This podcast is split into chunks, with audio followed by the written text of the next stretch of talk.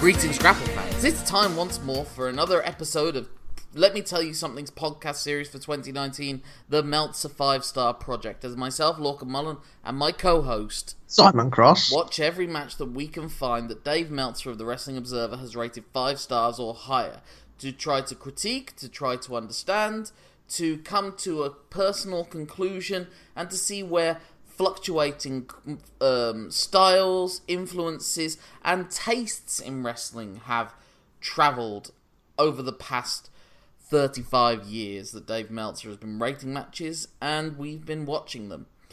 Uh, well, I mean, we haven't been watching them for 35 years, but you get what I'm saying. I was going to say I've not been alive for that long, so But Simon, we're back in comfortable territory for our first, uh, for our latest episode, our, our first one since our last debrief. Um, we've been pointing out when we looked at our respective top tens and top fives just how all Japan heavy they've become, and it might be another one if either of us ends up giving this one five stars. It's another tag team match between Mitsuharu Misawa and his protege, his Padawan, Jun Akiyama, against the Holy Demon Army of Toshiaki Kawada and Akira Taue, and it's the final of the World's Strongest Tag League for 1996. which has some mental teams and people in it. Yeah, the video that we got, we got a little pre, we got like a, a sort of summary of some of the more high profile matches. It seems that it's like a premiership situation where everyone played each other twice. Yeah, they. Uh, I think they made a minor alteration. They changed it to two times each rather than one Mm. for this incarnation. Uh, it's just weird seeing Sabu uh, uh, obviously cock up. Yes, with Gary Albright, who you imagine doesn't take kindly, especially when Sabu accidentally hits him instead of his Mm. opponent with a moonsault. Gary just didn't. and the Patriot as well. Which is weird seeing the Patriot there. Yeah, Um, the Patriot team with Kenta Kobashi, I think. In that.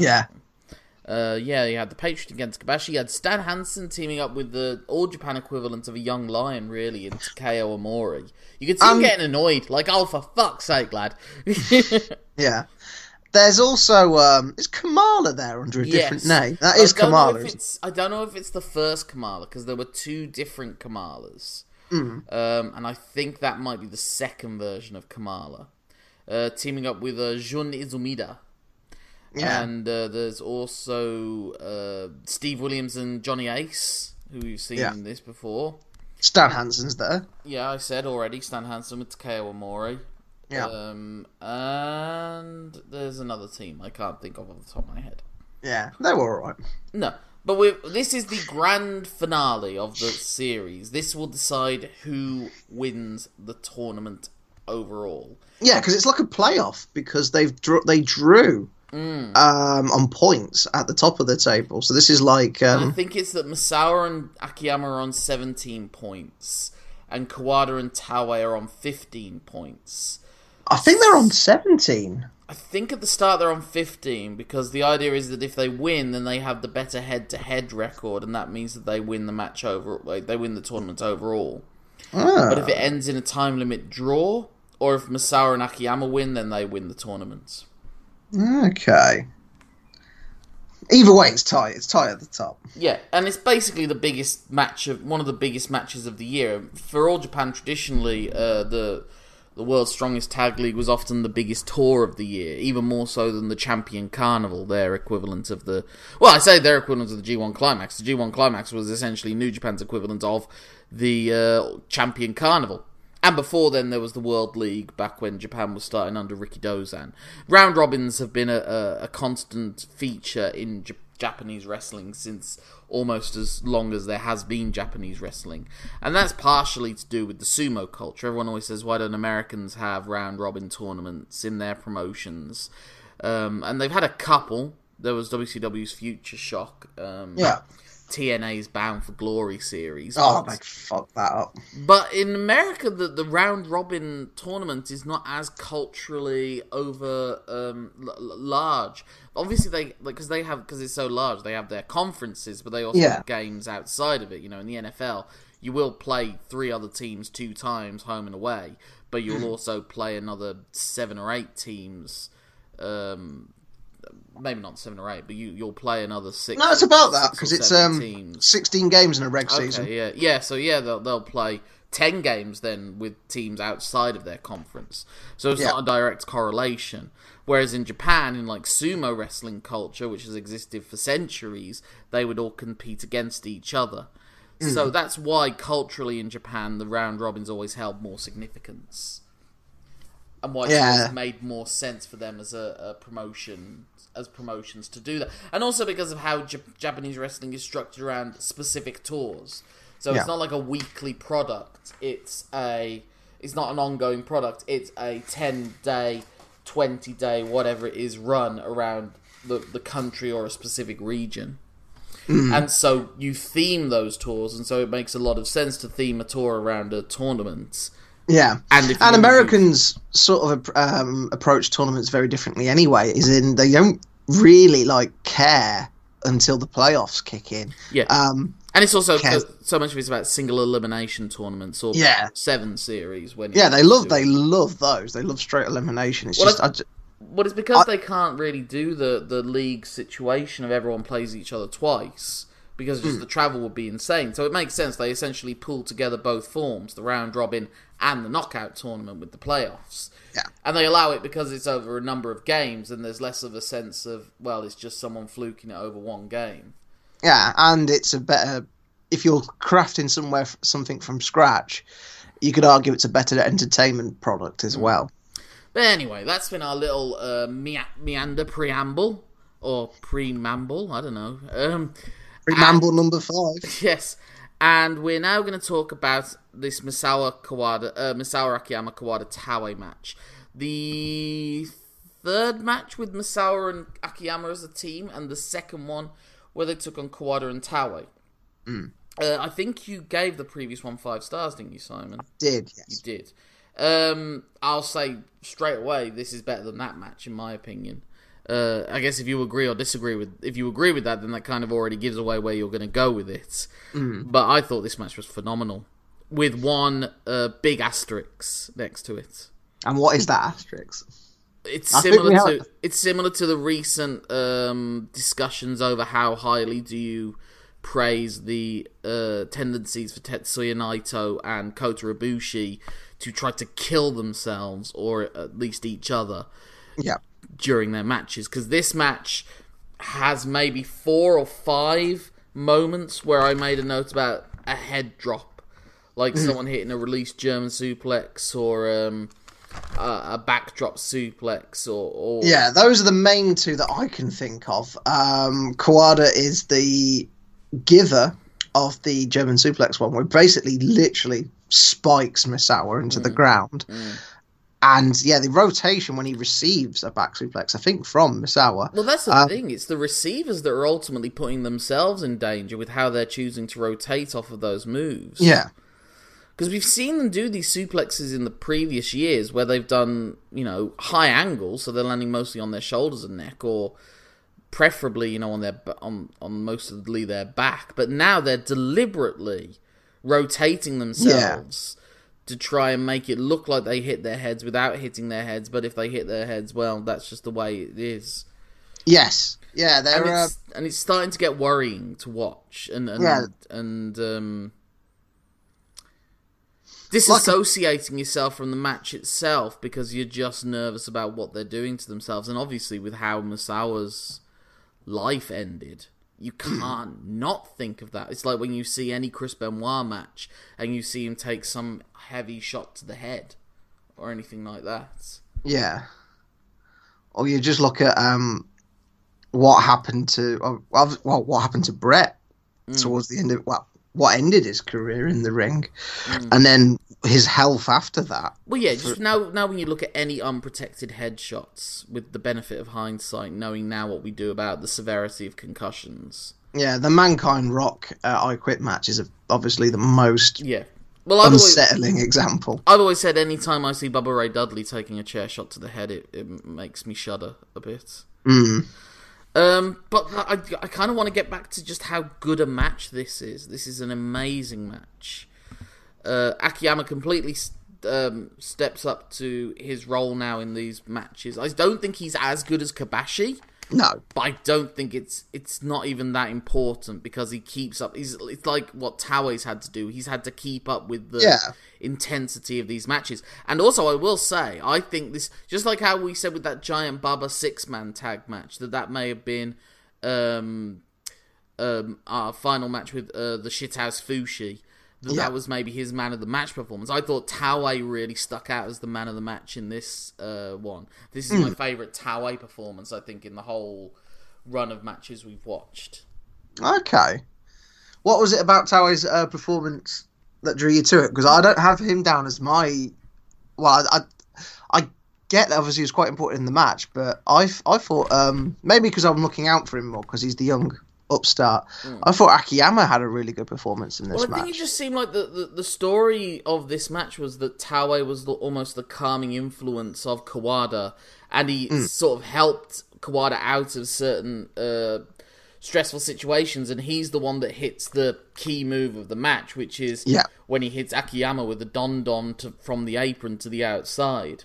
Hmm. But he also, at various points, um, like he, he looks like a. I just made a note that he looks like a killer in this match. He like a roll. He does some great roll throughs of suplex attempts. yeah, Real uh, attempts needs for agility for for a guy that size who's not necessarily going to be as agile um, as others. But he's like he's dodging things. He's he, rolls Kawada in at one point for a tag. Uh, Yeah. uh, it's, it's like some like in a way it's how the match itself is structured. That this is like Taue's the star of the match to Hmm. me. So obviously that's just him fulfilling the duty that was prearranged within it.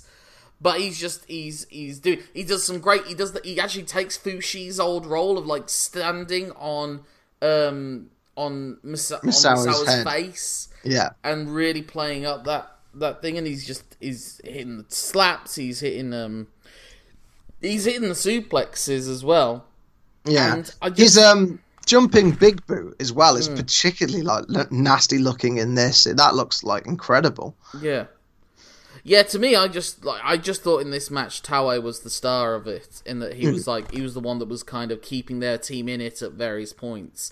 Like there's a moment when um, Misawa takes Taue out with a, a suicide dive, and the crowd volume noticeably goes up because they know that this means that Kawada's in a in a weakened position, and this is their Yeah. chance. Just as when uh, Taue hits the Don Don on Akiyama, then the crowd gets really uh, hyped because Masao is essentially isolated at this Yes, point, yeah, and they just go to work on him. Again, Yeah. it's, it's it's one that Akiyama isn't like picked on and bullied because he's a weak link. In many ways, they they try to take him out so that that allows them to soften Misawa in a Yeah. two-on-one environment more than they they might have had when it was Kobashi, or they they were able to get when Kobashi had the injured leg in our you know our favorite tag team match so far. yeah. He um yeah, I think they just want to get the energy of Akiyama out the way. I think that's that's how it comes across to me because he's the youngest um, in the ring. So get that you for get that, get the energy, energetic guy out the way. You can slow the match down, and you've got the two on one. It's like a twofer Yeah. kind of situation. And again, how it opens is Akiyama being pointed out to be an equal to Kawada and Taue, like he wins Mm. the opening strike exchange with Kawada. Uh, which is no mean mean feat. The way Kawada is portrayed, strike wise. But also, uh, like I said, Akiyama's doing that crazy idea of actually trying to duck some moves. Yeah, But yeah, they try to they try to isolate Akiyama early on, and he just will not be bullied. And it's Misawa that ends up um, getting beaten up, um, more so than Akiyama really throughout the course of the match. Uh, but is just his usual self. He's just fantastic. Yeah. you are. he um yeah there's a, like uh, what there's a little detail i loved about him is when um, akiyama was in the ring at the start of the match masao was just um, always on his toes trying to keep warm you know he's just always thinking like whereas Yeah. On the flip other side of the ring you had Taue just standing there just staring into the ring Yeah. Well, there's a moment when uh, Kawada's going for a backdrop, and Misawa's like half going in, half going out because Akiyama's blocking it, and he's not sure which way to go. And then at that moment, Taue spots Misawa considering it, and so he gets in the ring and protects him like that classic spot we were loving in those um, uh, Super Generation Army against Jumbo's Army uh, six man tag bit moments. Yeah. I, uh, yeah, just like the team working collectively and just strategizing and seeing what's happening. And it's obvious that like the team, what what Kawada and Taue want to do is hit the hit Taue's Don Don to the outside because he attempts to do that on Misawa at an earlier point in the match. yeah and um akiyama grabs hold of his leg at that point Yeah, yeah, and I, I think Akiyama had been beaten up at that point for a while, or is it the other one? One of uh, one of the points when he attempts the Don Don. No, it is that one. Akiyama it has been like grounded and has just been on the outside of the ring for quite some time. Then he just pops up. Yeah, you're kind of wondering what's stopping him from doing the move, and then you realise that Akiyama's there holding his foot back, foot clutching down. onto it for like dear life. Hmm. But yeah, the, the and sense of like, like the finishing straight must go on for about eh, you know ten minutes or so, where it's just constant excitement as to whether it's going to be, without it getting into the realm of ridiculousness either. There's Yeah. like there's like two like I, I, when I'm when it's a long when it's a, a close kick out, I make a note of like two point nine. Yeah, And so I've got one, two, three, four, five two point nine counts with a kick out, and a couple of them were actual saves. When they, yeah, the when the Taue does the Don Don with the high, then a high angle power bomb. Uh, Yeah. That that gets a 2.9. Uh, that gets a really long two count. But yeah, just like I said, the, the, the action's incredible. The the the tension of whether Masao will be able to hold off long enough, whether Akiyama will be able to save him. It's almost like a constant prolonging, almost delaying the inevitable within with the last, like kind of whenever after the Don Dons hit, it is Yeah. this case of can they finish? it? And also, I guess you've got that time limit in the back of your mind because it does have a 30 minute time limit because it's a world's strongest tag league match. So and like I said, I think how it worked at that point was that Misawa and Akiyama would win if they were able to hold on for the 30 minutes.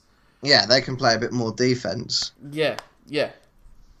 It's um, one of my favourite moments, Don Don wise, uh, and uh, the smoothness of the transition is in the is in the last stretch where Kawada's gone to try and power bomb uh, Misawa. Misawa counters counters with a back body drop, and Yes. as soon as he gets like. As soon as he stopped from like bending over to getting like fully vertical, Taue's hand is on his throat Yeah. straight away, and Yeah, I had, I had drives him into that the as well. Yeah, and just the tension of that power bomb that he's you can you get the sense that Kawada's pulling every single morsel of strength within him to Hmm. try and get Misawa up for the power bomb, and similarly, Misawa is doing everything that he can to block the move Yeah, as long as he can. He wants it. He really wants it. It's like it, it's it's like almost like um, Moby Dick and Captain Ahab. He'll, he will just stop at nothing to, to That get is it. true, actually. The the Misawa is Kawada's white whale, and like we say in the previous match that we did say was the best of the year, uh, we did say it's one of the best ever. Uh, maybe the best ever tag team match with Kobashi. We did say that that was like Kawada getting his first pinfall, and it's always a qualified victory, you know. Yeah, Um, shall we get to the finish in this? yeah. That's So Kawada does hit the power bomb. Uh, Taue's holding on to Akiyama, and he's able. Misawa's able to kick out of what I put down as two point nine nine. So Kawada, but it's still the sense that Misawa is so severely weakened. So Kawada hits the Enziguri on Jun Akiyama, which takes Akiyama out. Hits another power bomb on Misawa, and that's the three count. So Kawada gets Yeah. another pinfall, and this one has slightly less of a stink, you know, any less of a taint to it because you know uh, Misawa. It was in a tag team environment, and no one had an advantage going in really, like they did in the previous one where Kobashi's leg was screwed. But it was, it's still that you can pit him in a tag match, okay. Well, Kawada and Taue are kind of the the the ones with the advantage at this stage because of Akiyama's relative inexperience compared to Kobashi.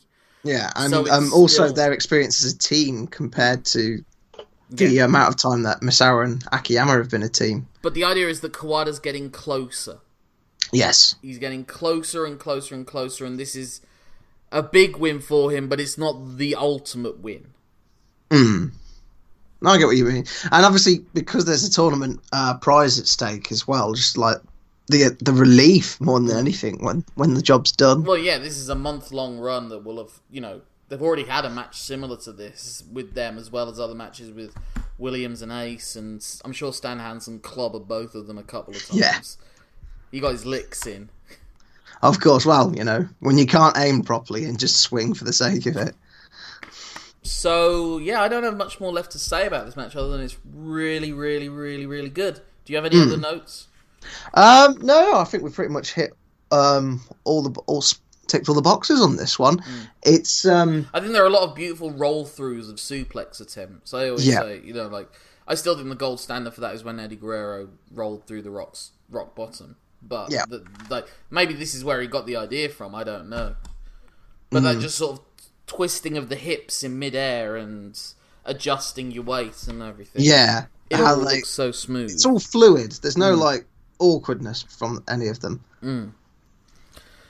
So, would you give this match five stars? Yes, I would give it five stars, but my my two notes are five stars, almost as good as the Kobashi Kawada, uh, Kobashi Misawa Kawada Taue match, but too many head drops, and that's the alarming. And I do wonder as we're you know we're we're coming towards like the last few All Japan matches to get five stars. There's one, Yes. two, three, four, five, s- five five more All Japan matches spanning 97, 98, 99. So it was obvious that it was starting to become diminishing returns for Meltzer as well. And I wonder if it's because they become increasingly reliant on the, the, the dangerous moves Yeah. as opposed to the emotional story Thread that they and, have. and the just the displays of athleticism and Hmm. endurance that they're kind of not cheating because they're doing things that are more risky, but they're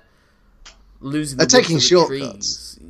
I don't even know if it's shortcuts. I think they think they're pushing themselves further, but it's like a short-termist outlook Yeah. as opposed to long-term games.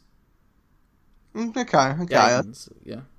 I see where you're coming from there. Also, also Um, uh, I thought it was very nice that they wished us Merry Christmas and a Happy New Year. Yeah. Well, of course. That's that's always a lovely touch. you half expect to see like Giant Baba dressed as Santa, but maybe that's just in my uh, wish list that I'm not going to get. And how about you, Simon? Are you going to give this one five stars? no. What? Um. I thought this was better than all but that one Kobashi tag. Uh, uh, Kawada Kaba- uh, I think it's a very- Kobashi. I think it's a very good match. Um, I just, it was all executed fine. It just didn't seem to have that, that spark, that I disagree entirely. X factor for I me. disagree entirely with that. Yeah. Um, I mean, it was fine. I, I, I don't know if it's oversaturation. Um, that's like influencing my decision somewhat. I have had that debate um, since watching the match. Whether that's the reason, I just So you think if you'd watched this True. before nearly all the Misawa Kobashi Kawada Taue matches, for whatever reason you're watching it in the wrong chronological order, you might have Hmm. said this was five stars, and then a later Kobashi involved tag match, you might have said this isn't five stars. I think there's a possibility that that could that could be the case. Well, that yes. renders your opinion null and void. you must review everything in a vacuum, but also be aware of everything that surrounds it. Yes. Uh, well, I try my best too. Um, obviously, in previous episodes, I've said I, I try and view things in isolation, but it just didn't carry through for me. I think it was just a very finely executed match, but again, that ethereal X factor just didn't hit. Mainly because X Pac wasn't in the match, but there you go. Or, or just incredible, or Prince Albert. Yeah. Well, I have to disagree with you heavily. This is my second favourite tag team match of all the ones we've watched so far. Um, and it, I imagine there's a decent chance he'll be in my top ten for the rest of the for the next ser- for the next debrief. Uh, we'll have to wait and see. But if people want to get in touch with you, Simon, and say you're right, Liam's Lorcan's wrong, or whoever that other guy is, how can they do so? Uh, people can get in touch with me on Twitter, where I'm so known as Simon Cross Free. Uh, free for the number of times uh, in this match I saw a head drop and thought that guy's going to end up in a wheelchair. My name's Lorcan Mullan, that's L O R C A N M U L L A for alter ego, N for new identity. That's uh, my email address if you put an at gmail.com at the end of it. That's my Twitter handle, Instagram, Facebook, uh, all the other things. If you want to get in touch with the show, it's lmtyspod at gmail.com. If you want to read my book about my life as a fan of professional wrestling, then go onto Amazon and get yourself a copy of the ebook, Confessions of a Smart Wrestling Fan. Uh, our next episode, Simon, is gonna be a big one, an Yep. important one. Yeah. One of the most important matches in modern wrestling, maybe the most important match in modern wrestling, and only the third match to be produced by the WWF as it was then. That Dave Meltzer has given five stars. What are we talking about, Simon? We're talking about the iconic WrestleMania 13 match between Stone Cold Steve Austin and Bret the Hitman Hart in a submission only match. Well, that's something for everyone to get excited about. But until then, all that's left to say is my name's Lorcan Mullan. My name's Simon Cross. Thank you for letting us tell you something. Have a five star time. Until the next time.